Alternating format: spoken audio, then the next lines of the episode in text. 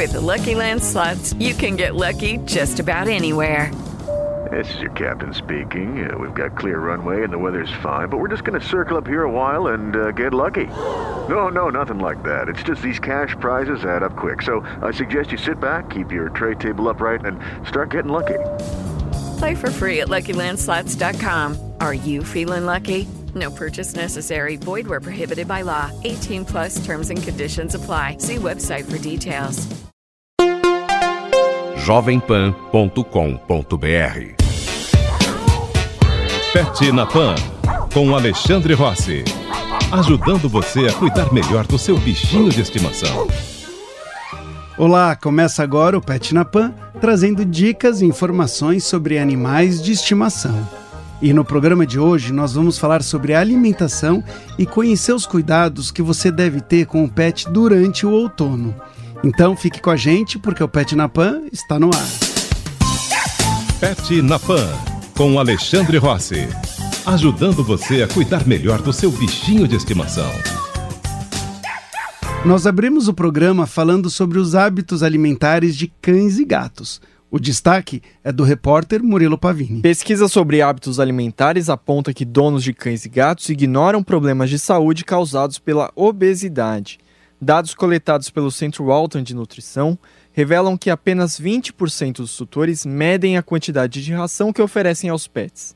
O mesmo estudo mostra que 54% dos tutores oferecem mais petiscos ou ração quando se deparam com um olhar pidão e 87% dos entrevistados oferecem a quantidade de ração que consideram que o animal precisa em cada refeição.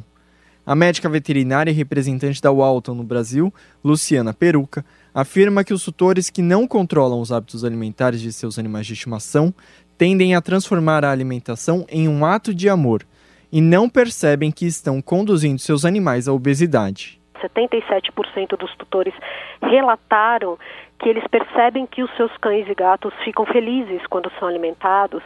Então, para na cabeça do tutor atender esse apelo né, desse, desse cão, desse gato, esse pedir o alimento, é realmente um ato de amor, né, é um ato é, de, de carinho pelo seu animal. O problema é que isso deve ser calculado, deve ser medido e muitas vezes isso não acontece. Então, além de ser um alimento, né, que o tutor dá para esse animal que não é indicado para o animal, então ele está comendo, o animal pede, ele vai lá e dá. Também tem a questão de caloria, porque isso não é medido. Então, o animal acaba consumindo é, mais calorias do que ele deveria por dia. Por isso que é um fator tão importante é, que vai que pode ocasionar a obesidade, que pode levar esses cães e gatos a ficarem acima do peso. A obesidade diminui a qualidade de vida dos animais em 58%, agravando os riscos de desenvolvimento de diabetes, doenças ortopédicas e cardíacas. Segundo a médica veterinária Luciana Peruca, antes de oferecer qualquer ração ao animal, o tutor deve verificar na embalagem a quantidade a ser administrada em cada situação e pesar o alimento para saber a porção dada. Ali na embalagem tem a informação do quanto o animal deve consumir para se manter saudável. E na embalagem e, tem aí é, o peso, né, daquele, daquela quantidade diária. E como que isso deve ser pesado? Por meio de uma balança, se possível digital, que é, é, a forma mais adequada de você ter aquele peso. Então, se na embalagem está lá 100 gramas por dia, a balança ela consegue te dar essa informação de uma maneira muito precisa. Não precisa ficar pesando todos os dias. Então, desde que aquele animal continue consumindo o mesmo alimento, continue com a mesma idade, né, fazendo a mesma atividade física diária, ele vai consumir 100 gramas durante o dia. A veterinária Luciana Peruca recomenda também que o tutor converse com o médico veterinário para entender se o apelo do animal por comida é gula ou reflexo de alguma doença. É, a gente, na minha empresa de adestramento, a gente tem muito problema com cães gordinhos, porque normalmente quando os cães comem bastante ou ficam com a comida à vontade, eles não têm tanto, tanta motivação para nossos petiscos. Então fica um pouco mais difícil da gente ensiná-los a fazer alguns truques, a se comportar melhor usando os petiscos. E então essa é uma das coisas que a gente mais prega tanto pela saúde do animal quanto pela treinabilidade. É, o tutor dá a quantidade de comida ideal para o seu pet. E além de pesar, a gente também às vezes sugere ali numa caneca, em algum lugar, fazer uma marquinha uh, para que as pessoas saibam ali quanto que deve dar por dia. E se o cachorro não está no peso adequado, a gente parte do princípio ali que o saco de ração vai realmente informar, conforme a doutora Luciana falou. Mas alguns cães, eles são mais ativos e precisam de mais comida, e alguns são menos. Aí se dá menos. E aí, normalmente, a gente ainda diminui um pouquinho para a gente poder usar os petiscos, também controlados, porque eles também podem ser uh, um problema. E um estudo que a gente entrou em contato faz pouco tempo uh, confirmou, né, comprovou cientificamente que em casas que tem mais pessoas, os cães ficam mais obesos e passeiam menos. Então, um cuidado aí, especialmente para casas que tem muita gente, tem que ter o controle ali, para que todo mundo respeite, tem que ter um responsável para controlar tanto os passeios quanto a comida, que são duas coisas que vão influenciar totalmente no peso do cachorro e na saúde e longevidade, ou seja, aí quanto tempo ele vai viver com saúde. Nossa história. Uma comerciante da cidade de São José do Rio Preto, no interior de São Paulo, se destacou nas redes sociais após divulgar a ideia que teve para ajudar animais de rua. Vancleia Soares criou um dispositivo que oferece comida e água de graça para cães que vivem nas ruas da cidade. O sistema que foi instalado na calçada da loja dela agora está ganhando a internet. A atitude de Vancleia se tornou viral nas redes e logo se espalhou pelo país. Ela postou as fotos pensando só em inspirar outras pessoas, mas em três dias foram cerca de 6 mil curtidas e mais de 31 mil compartilhamentos. Segundo ela, era de se cortar o coração ver animais em situação de rua e não poder ajudar. A comerciante então montou um comedouro de ração no balcão em frente à loja dela e com produtos simples como tubo de PVC, cotovelo também de PVC e cola. De acordo com ela, cerca de 15 minutos foram necessários para a confecção do dispositivo. Ainda de acordo com Van Cleia, seu coração acelerou quando viu o primeiro cachorro se alimentando no comedouro. Para ela, em uma cidade como Rio Preto, que tem muitos animais abandonados, não tem coisa melhor no mundo do que matar a fome deles.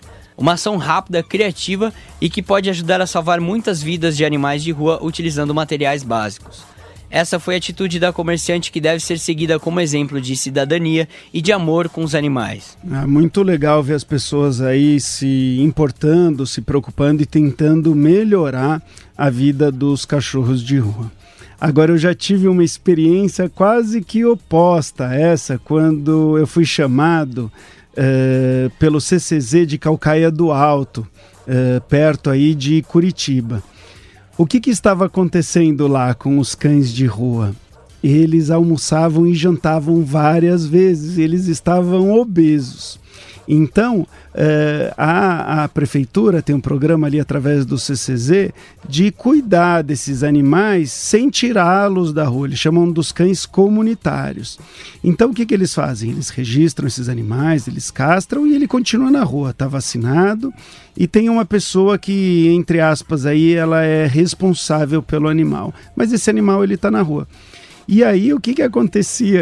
o, a gente seguia os cachorros e aí eles iam uh, em várias casas pedir, pedir comida. E já obeso, mas a pessoa ali toda carinhosa, você vê ali que muitas pessoas bacanas, com a melhor das intenções, dando novamente comida. E, e assim, para minha surpresa, eu não consegui convencer praticamente ninguém a não dar comida. Falei, olha, ele já come, a gente já combinou que ele come lá na casa lá de baixo. Ah, não, ele vai parar de vir, ou ah, não, ele vem aqui por causa da comida, ou ah, não, porque eu gosto de dar comida. E foi realmente assim, é um trabalho super complicado. Então, uh, sim, a gente deve cuidar para que eles não fiquem subnutridos, mas a gente tem que tomar cuidado também para que eles ganhem aí um alimento de boa qualidade e na quantidade certa. Então, é um desafio ainda maior no caso dos cães de rua. Tudo o que você precisa saber sobre o seu gato. Os gatos são conhecidos por manter a higiene em qualquer situação. Mesmo assim, não é incomum encontrar casos de felinos que urinem ou defequem fora da caixa de areia. Antes de se desesperar, o tutor precisa entender que esse tipo de comportamento está relacionado à marcação ou à eliminação. Quando a questão é território, o felino empina o bumbum e urina verticalmente. Quando o gato se abaixa e urina horizontalmente, o problema está relacionado ao banheiro oferecido ao felino, como explica a adestradora e especialista em comportamento animal, Juliana Santana. Quando o, a pessoa percebe que o gato ele está eliminando, então ele vai lá no lugar errado, ele abaixa mesmo e elimina, fica aquela poça grande, aquela poça grande.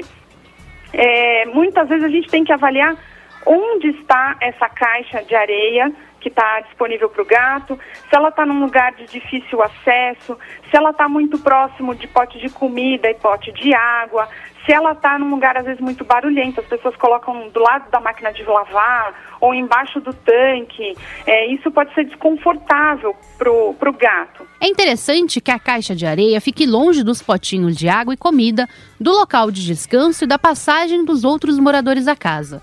Para ficar confortável, o gato precisa de um banheiro reservado, livre até mesmo da presença de outros gatos. O tamanho da caixa de areia, o tipo de substrato e a limpeza também determinam o comportamento do felino.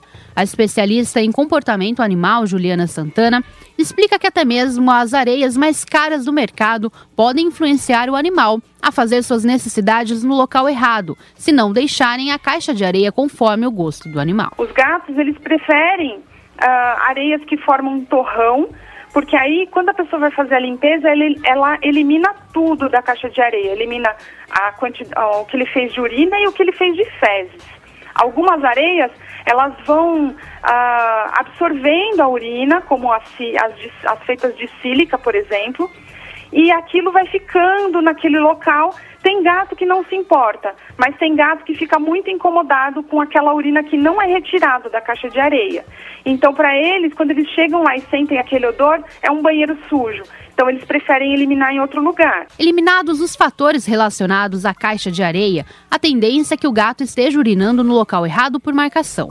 Nesses casos, o felino irá deixar o seu cheiro no ambiente para mostrar aos possíveis invasores a quem pertence o território. Para evitar a marcação, o tutor deve providenciar rotas de fuga e utilizar feromônios artificiais para deixar o gato mais relaxado e impedir que ele sinta a necessidade de reafirmar a posse do território. Acho que é bacana aqui sempre recomendar, né, nesses casos, uma visita cuidadosa para o médico veterinário é, porque existem vários problemas de saúde que podem afetar esse comportamento.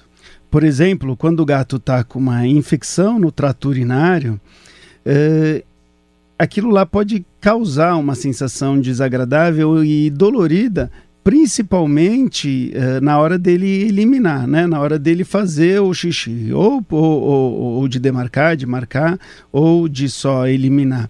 E o que, que, e o que, que pode acontecer? Ele pode fazer mais vezes, ele pode interromper esse xixi, uh, ele pode associar essa dor que ele está sentindo com uh, o local que ele fez o xixi, então ele pode ficar tentando novos locais, ele pode até uh, fazer esse xixi em posições um pouco diferentes. E muitas vezes ele também segura, pode segurar mais o xixi. Então é, é bacana consultar também aí um médico veterinário para descartar esses problemas de uh, principalmente de infecção do trato urinário. E uma coisa assim que é fundamental é a gente ter várias caixas, porque às vezes a gente vai colocar uma caixa onde passam pessoas, onde tem outros gatos. Muitas dessas características mencionadas pela Juliana, uh, a gente pode prestar atenção e, e, tentar escolher os lugares certos. Mas às vezes fica meio complicado, porque a gente tem que colocar várias águas pela, pela casa para o é, gato. A gente passa pela casa, a gente tem um outro gato.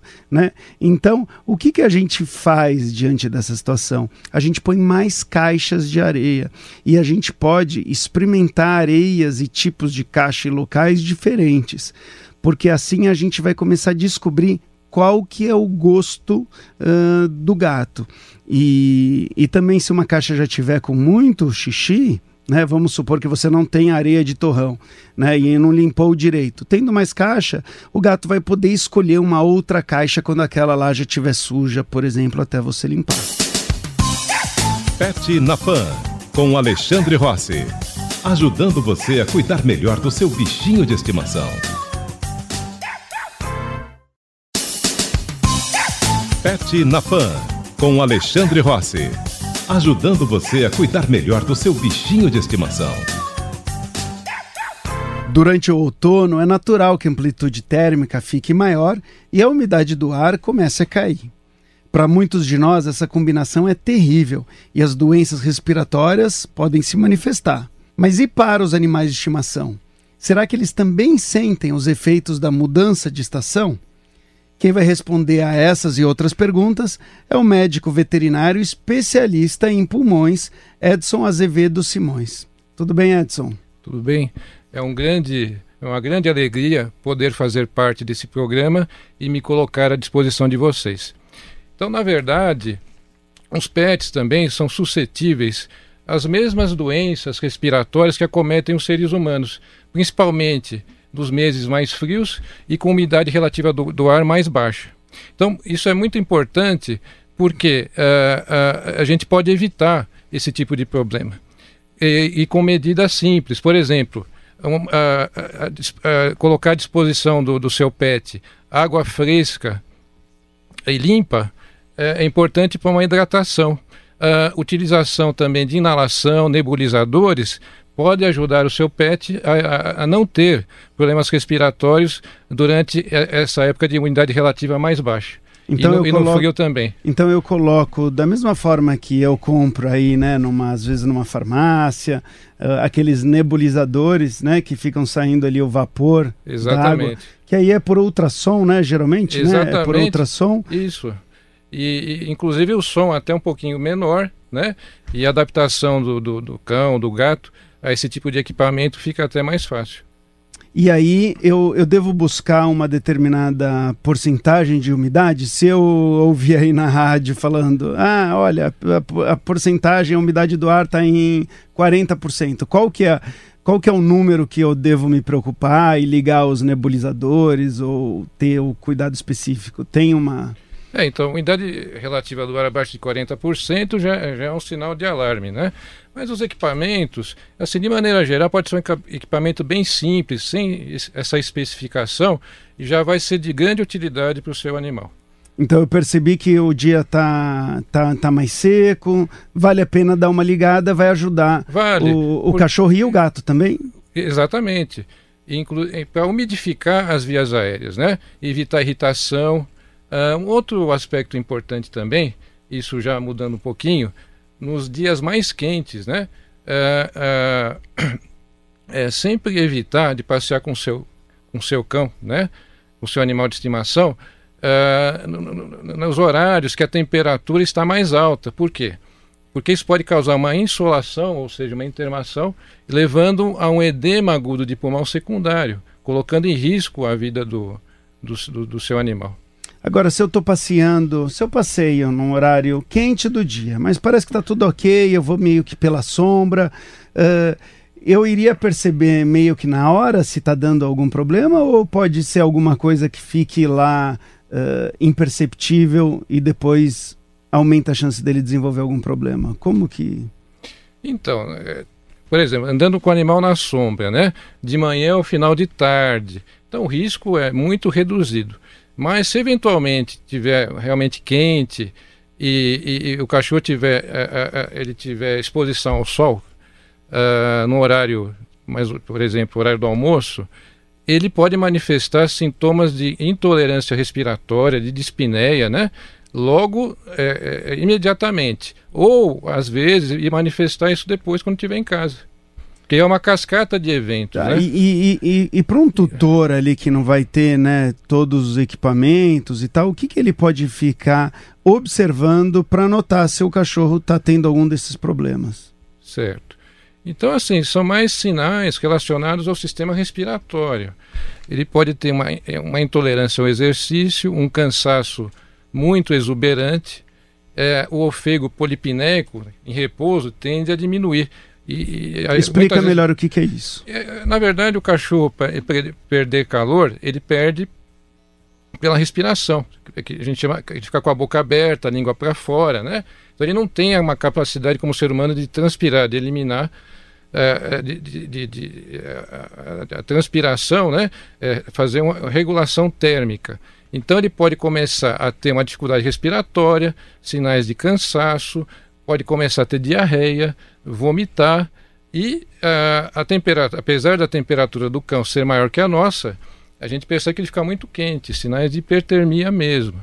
E isso pode levar a uma coagulação intravascular disseminada, que é um sintoma sistêmico, e, consequentemente, um, um comprometimento do sistema respiratório que muitas vezes pode ser irreversível. E, alguns, e algumas raças, por exemplo, os braquicefálicos, são mais sensíveis a exposição de, em, temperaturas mais quentes. Tá bom, vamos aqui explicar. Os braquicefálicos, por exemplo, são, são os cachorros com o focinho mais achatado, Exatamente. como o pug, o bulldog Exatamente. inglês, o bulldog, o bulldog francês, né? Agora, tem uma, uma curiosidade. O, o boxer, a gente vê é, muitos boxers, verdadeiros atletas, diferentemente de, de bulldogs ingleses, franceses ou pugs, que é mais difícil de ver. Você tem alguma experiência assim com, com, com boxer em relação a ter menos problemas respiratórios do que bulldogs? Apesar do, do focinho mais achatado? Alexandre, você tem razão. Isso na prática a gente vê, apesar de, ser, de serem classificados como braquicefálicos, né? Agora, a, às vezes o que acontece, dependendo da linhagem, dependendo do perfil genético dos pais, das mães, por isso que é, do, do pai e da mãe, por isso que é, sempre é, quando for adquirir um animal, sempre é, é, observar pai, mãe e irmãos. Alguns têm uma tendência, por ter um focinho muito chato, narinas às vezes até estenóticas, de ter esses distúrbios, porque na hora de respirar, praticamente o cachorro não tem um focinho. Né? É, alguns podem ter hipoplasia traqueal, que é um problema sério também. Então, assim, o boxer, ele é um braquicefálico, mas às vezes a alteração anatômica dele não é, é, é, é mais sutil. Tá. É mais sutil. E mais restrita, muitas vezes, as vias aéreas superiores, né? Do que um bulldog inglês, um bulldog francês. E uma outra coisa, é, só para puxar um pouquinho o gancho, o controle de peso na prevenção das doenças, das doenças respiratórias também é importante. Né?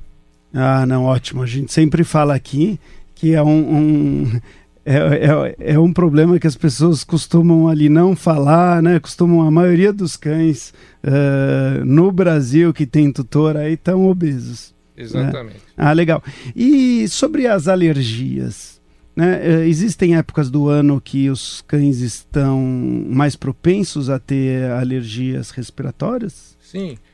Da mesma maneira que os seres humanos, assim, uh, no, na, na época mais fria do ano, um tempo mais seco, a, a, alergia e também as infecções respiratórias são mais comuns. Né?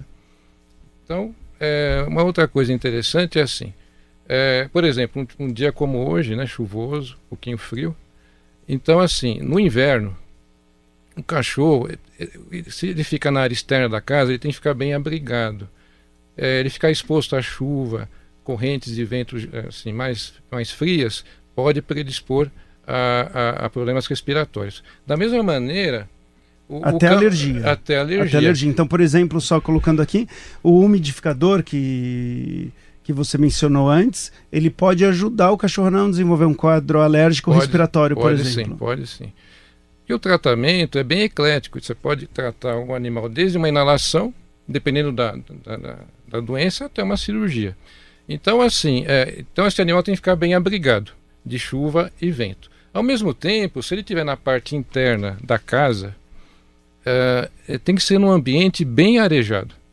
Se ele tiver contato com substâncias químicas, inalantes ou não, se, por exemplo, o proprietário fumar, ele tendo contato com esses alergênicos, com certeza ele vai ter problemas respiratórios, uma bronquite alérgica, uma rinite.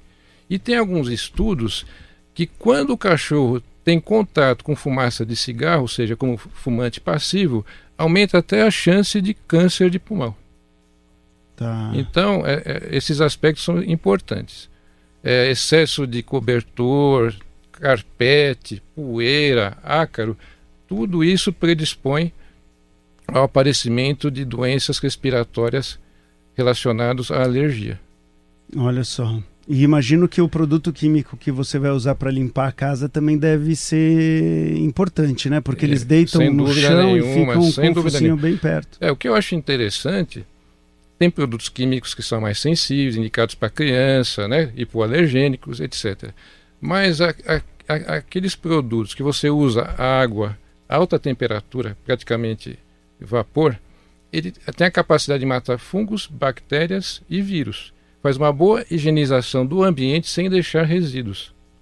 Então seria uma Ah, outra opção também, mais segura em relação à possibilidade de alergia ou até de uma intoxicação. Ah, que interessante. Ah, muito legal.